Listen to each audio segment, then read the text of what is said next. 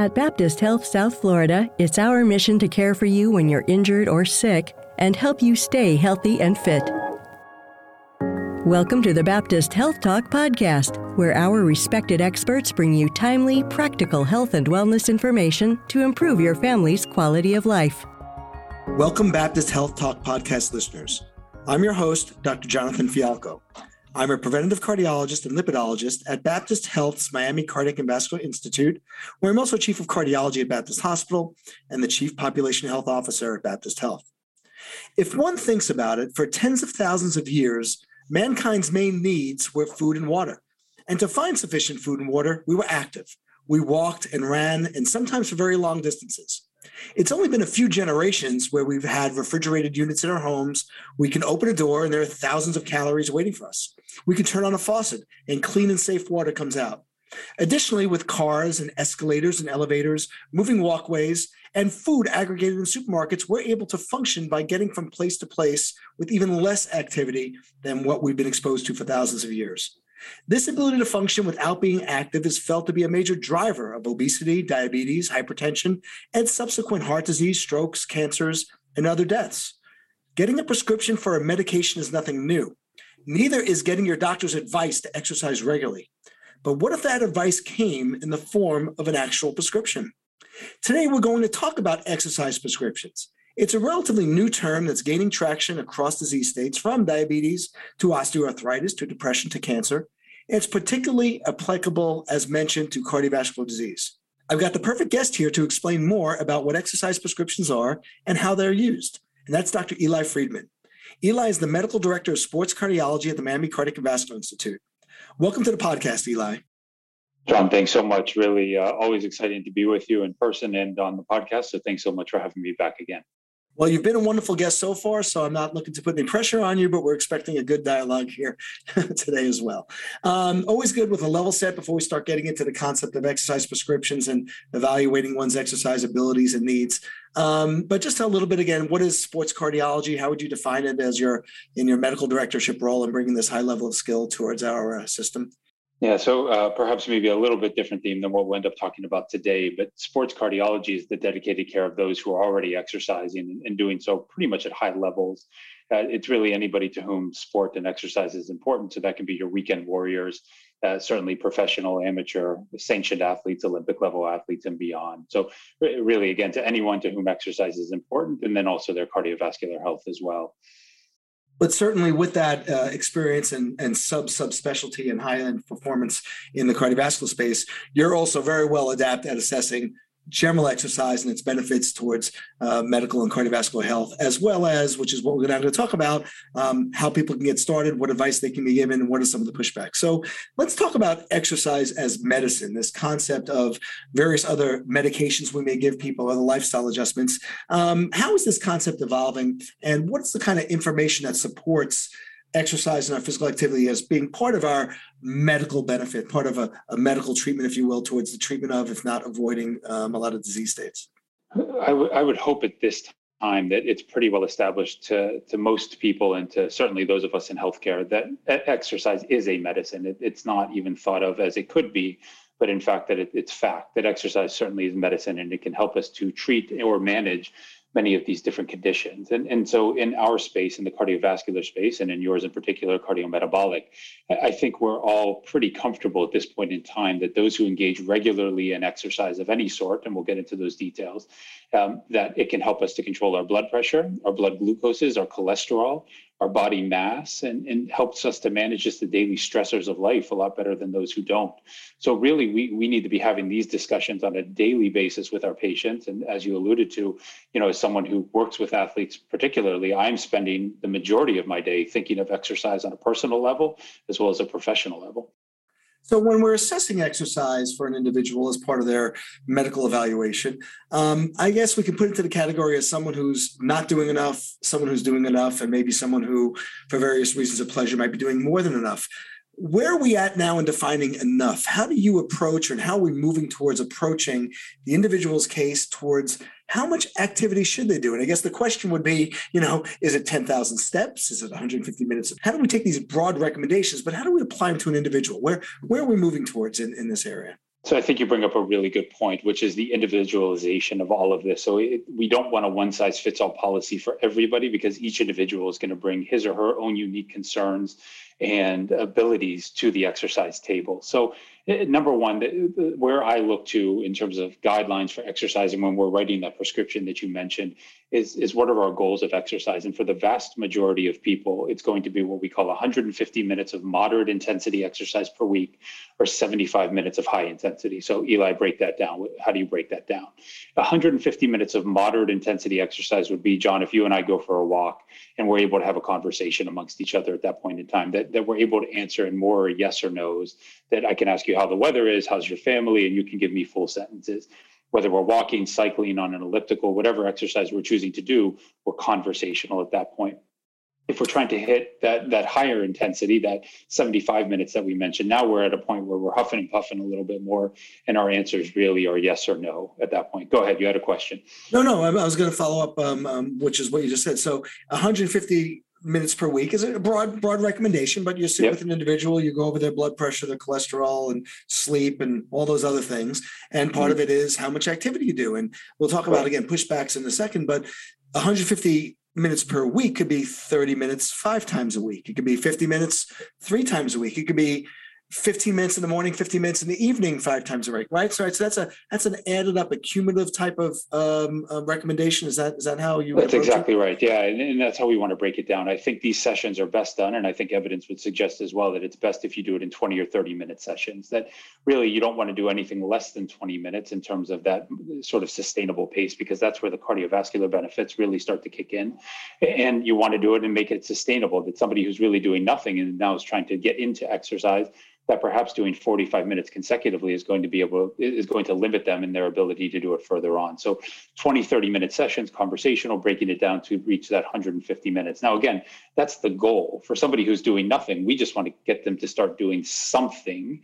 And, and in your point initially when you said there are those who are doing nothing those who are doing something and those who may be overachievers the biggest health benefit we are going to find are going to be those whom we can get for who are doing nothing to doing something. And that's yeah. where a lot of these things sort of come from. That if you look at somebody who goes from doing absolutely nothing to hitting the health goals of exercise, that 150 minutes or 75 minutes, there will be a profound benefit.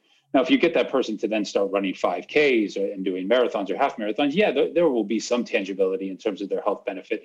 But really where they're going to hit the sweet spot is going from doing nothing to something. And, and that's really the group that we want to focus the most on when we're talking about population based sort of look at all of this to get to really improve health from the individual perspective as well as the population based so, so let's dive into that group a little bit more, and I and I and I appreciate you you you bringing that to uh, the attention. Because part of that assessment is if we say uh, you should be doing 150 minutes per week and someone's doing 140 are they oh my god i'm a failure. I can't do this. And of course the answer is no. That, that's fantastic and it's certainly better than nothing. So when you're meeting with a, a, a patient and whatever the reason for their coming in and you're starting to discuss exercise and they have not incorporated regular activity into their lifestyle for reasons i mentioned in the introduction we can function quite well without um, um, exercise. First what clinical outcomes do you tie to the benefits of exercise? What's the the motivation in terms of what they will see in, in whether there are other medical components or other aspects of their of their health? Yeah, so, so two points to that. Number one, understanding why the person's in the office and, and what brought them there. What comorbidities or risk factors do they have? Do they have high blood pressure, high cholesterol, um, diabetes? Is there a family history? So what what they bring to the table that way. Um, but then also, what are, what are their goals? Where are they trying to get to? And then you may say that yes, we can function quite well because we have the refrigerator and, and all of these food delivery services and grocery delivery services. That's great, but I, I would actually argue that we don't function so well if we are simply reliant on that because our bodies are meant to move. And, and as you discussed very eloquently in the intro, we are a, a subgroup of species that has developed through movement, through exercise, through maybe not eating five meals per day but by being hunters and gatherers. And I think our bodies wants to move. So I would argue sort of against that, that the more we rely on things being brought to us as opposed to us moving our bodies and getting out there and doing it, our bodies begin to function better the more that we do. So I think individualizing that within the context of what we just spoke about individualizing what does the person bring to the table in terms of their risk factors what are their goals in terms of their own health and then also understanding maybe some of the limitations that society has on them. So do they have access to playgrounds and gyms and sidewalks safe spaces to be able to do this within? Are, are they constrained by working two jobs and just trying to make ends meet? How can we work with individuals to bring exercise to them as opposed to just expecting them to go find exercise themselves? And this is an ongoing process right? It's not just once and done here go do 150 minutes this needs to be part of an ongoing dialogue and discussion where we're helping patients to exercise and teaching them how to do a lot because for a lot of people this will be something completely foreign to them and, and we have to help them with it so how, how do you get started? You're sitting with a patient, like you said. Of course, first assessment is why they're seeing you as a cardiologist, but yeah. it certainly applies towards primary care and, and various other preventive services, family practice, yeah. et cetera. So the assess part of the assessment is how much activity are you doing? Um, what should you be doing based on your medical, uh, your desires and your goals in your state? So what's the next step? How do you get people? Let me phrase that. How would you motivate people who have, you know, they'd like to exercise, they're tired like you said, they they work two jobs. How do you get them started? And again, part of that is the understanding that a little is better than nothing. So, what yeah. what are the kind of techniques you would use, and what are the kind of uh, obstacles that you see that you would then um, get help them get past? So I, I, always try to set realistic expectations number one and, and those realistic expectations are a two-way street. What is it realistic for me to expect that the patient can do and what is it realistic that the patient can expect that they can do for themselves? So in that example where somebody's working two jobs per week trying to make ends meet and just trying to be as health conscious as possible I, am really asking for no more than 20 minutes three times a week. And, and frankly that's what i'm asking for for most people who aren't doing anything to just go out and go for a walk whether that's early in the morning later at night during lunchtime their lunch break, where they can get out and just move their body for 20 minutes. That's sort of the starting point that I think is accessible for most people. As we sort of progress and go from there, yes, we would like to dial up the intensity to a certain respect and, and the quantity as well, doing a little bit more. But again, I'm realistic with people and tell them that as you engage in more intense activity, it's going to be hard. It won't be easy at first. The first two to three weeks may be hard. You may notice your heart rate goes up. That may be uncomfortable. You may notice your breathing gets harder. That may be uncomfortable. And certainly we're, we're counseling on the red flag signs and symptoms there. But it's really helping to be a partner in that exercise, making ourselves accessible and guiding them through what's accessible and available to them as they progress on their exercise journey. On their medical conditions or, or uh, if we will, objective um, um, physical conditions, which would um, change your approach to a patient? A hundred percent. So in, in our world, yes, we're worried about significant coronary artery blockage, blockages in the heart's arteries that could pose a risk to exercise, weak hearts that, that aren't as strong for various causes, uh, perhaps arrhythmias as well that could be exacerbated by getting out there and moving the body. So again, our job to understand the individual in front of us and individualize their treatment plan in that respect. But being cardiologists, we can't forget about all the other issues out there, like the orthopedic issues, um, neurologic issues as well. And, and so again, being part of a treatment plan and being part of a treatment team working with our colleagues in all these other spaces to to develop programs for these people to to help them. And understanding that you know perhaps somebody with severe osteoarthritis maybe getting out in high impact exercise like walking or a bike may be hard. Maybe we need to do water aerobics in, in, in that sort of setting. Again working as part of the multidisciplinary team is very helpful. And, and you know we do a good job of that at baptist i think and, and, then how how important and this is kind of an open question so i apologize if i'm putting you on the spot but how important is positive reinforcement? How important is you know will the patient see something or should the patient expect to see something as they start this process? And and again uh, i would think that part of the physician role is to review it and give them positive reinforcement as they move forward towards yeah. instituting and, and escalating this so how, how how important do you find that as part of the process I, I, think positive reinforcement is great. The reason why I'm smiling and laughing is because I remember a specific story when I was probably well, 13 is, or 14. This is an audio podcast. So no, it is an audio podcast. So they, yeah, I've got a face for radio, so it helps. But um, you know, when when I was 13 or 14, got out and started lifting for the first time, ever lifted a couple weights, met up with a friend later, and he said, "Eli, do you feel bigger and stronger afterwards?" I was like, "Yeah, I feel great." But the reality was that nothing had happened yet at that point, and and like anything, it just takes time there are very few medicines we give that have an instantaneous impact, that it takes time and it requires repetition over and over again. So, um, I, again, setting realistic expectations for somebody who's not exercising and starting, it may be hard for those first couple weeks, but we always hope that they catch that bug and begin to do it more and more, that they begin to feel better. And then we can tangibly show them things later on by showing them their cholesterol, their blood glucoses, their, their blood pressures, their weight, and how it's really be on a downward trajectory and that is complemented, if not reinforced significantly, by the benefits of the medicine of exercise. I mean, I really do see almost like we'll have a, a, a, booklet of offerings as part of the evaluation is okay let's talk about exercise. How much do you how much you doing or how much would you like to do? What do you like doing? Walking rowing swimming etc and we actually give them a prescription with a a uh, you know, a gradual increase, you know, every three times a week, start with five minutes, go to six minutes. And uh, I, don't, wouldn't, wouldn't you think that following something like that would be of great benefit? And that's something that we, uh, you know, are working towards, um, you know, in the cardiovascular space? I, I definitely think so. And if you look at personal trainers, when they are working with their clients, they give workout plans. Well, we should be doing the same exact thing in our offices of, you know, setting the goals and then meeting again. How are you hitting these goals? How are you doing? And then you know setting new goals and constantly reevaluating. Same with what we do with medications on a regular basis. Are the medicines that we're giving are they treating a condition? Are they effective? If they are great. Should we increase the dose? Should we decrease? Same thing with exercise okay? Are we, are we hitting the goals? Can we increase the intensity? Can we continue to squeeze more juice out of this fruit and, and get more benefit? Eli, this is really exciting. And I think, you know, like I said, the superficial level is yes, you should exercise. We all do that and we all know that, but really getting into a detail addressing it with the individual, customizing the recommendation, tailoring the the specific um, uh, approach and and and kind of exercise towards what they can benefit from and what they can tolerate is is really very unique and, and appreciated. And I think you know one take home point, if if nothing else, is um, something is better than nothing. Uh, you don't have to jump into a marathon or a 5K. It's just taking a, a, few minute walk or even just doing some jumping jacks in your home or, or whatever is better than nothing. And people can start planning that. Um, great information. Um, any any final comments or anything you want to iterate, uh, uh, reiterate, or any thoughts that we didn't uh, we didn't touch on before we uh, yeah, before we wind yeah, up? One, one other point that I think is important here: exercise and being active is a is a really nice time to engage in a community, and you can do so hopefully outside in a safe place. We find ourselves here at the beginning of 2022 still locked.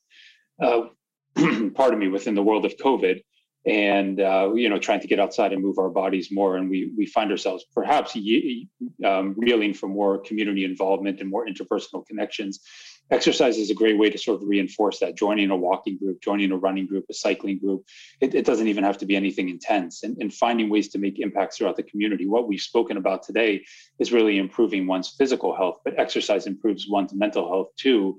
And the ability to connect across community wide ranges in that respect is really broad. And maybe it's a time with family friends to just reconnect. And those social connections that we can form through exercise especially i think have very positive impacts on our health as well well said. As you mentioned, it's a, a, uh, psychological benefit as well as a physical benefit. And you know, people just stop and pause and just spend a minute or two and think about what they can do. Call up your neighbor, say, "Let's take a walk for five minutes." Get up five minutes earlier in your busy day and put that five minutes of exercise in. Ten minutes, twenty minutes. Um, if you don't plan for it, it's not going to happen. But when you start recognizing its benefits and start putting it into your normal workflow and lifestyle, um, you'll be successful. So, uh, great stuff. Thanks again for your expertise, your your passion towards making us all healthier um, without the use of medications. How many things help our, our medical uh, give us medical benefit without a surgery or a pill and exercise being um, one of them so appreciate that yeah. um, and uh, before we sign off to the listeners again we could really use your help and feedback uh, please take a moment to give this podcast a five star review on whichever platform you listen to us on and if you have a comment or a suggestion for a future topic email us at baptisthealthtalk at baptisthealth.net that's baptisthealthtalk at baptisthealth.net We'd love to hear from you. Thanks for listening and stay safe. Find additional valuable health and wellness information on our resource blog at baptisthealth.net/news. And be sure to interact with us on our social media channels for live and upcoming events. This podcast is brought to you by Baptist Health South Florida, healthcare that cares.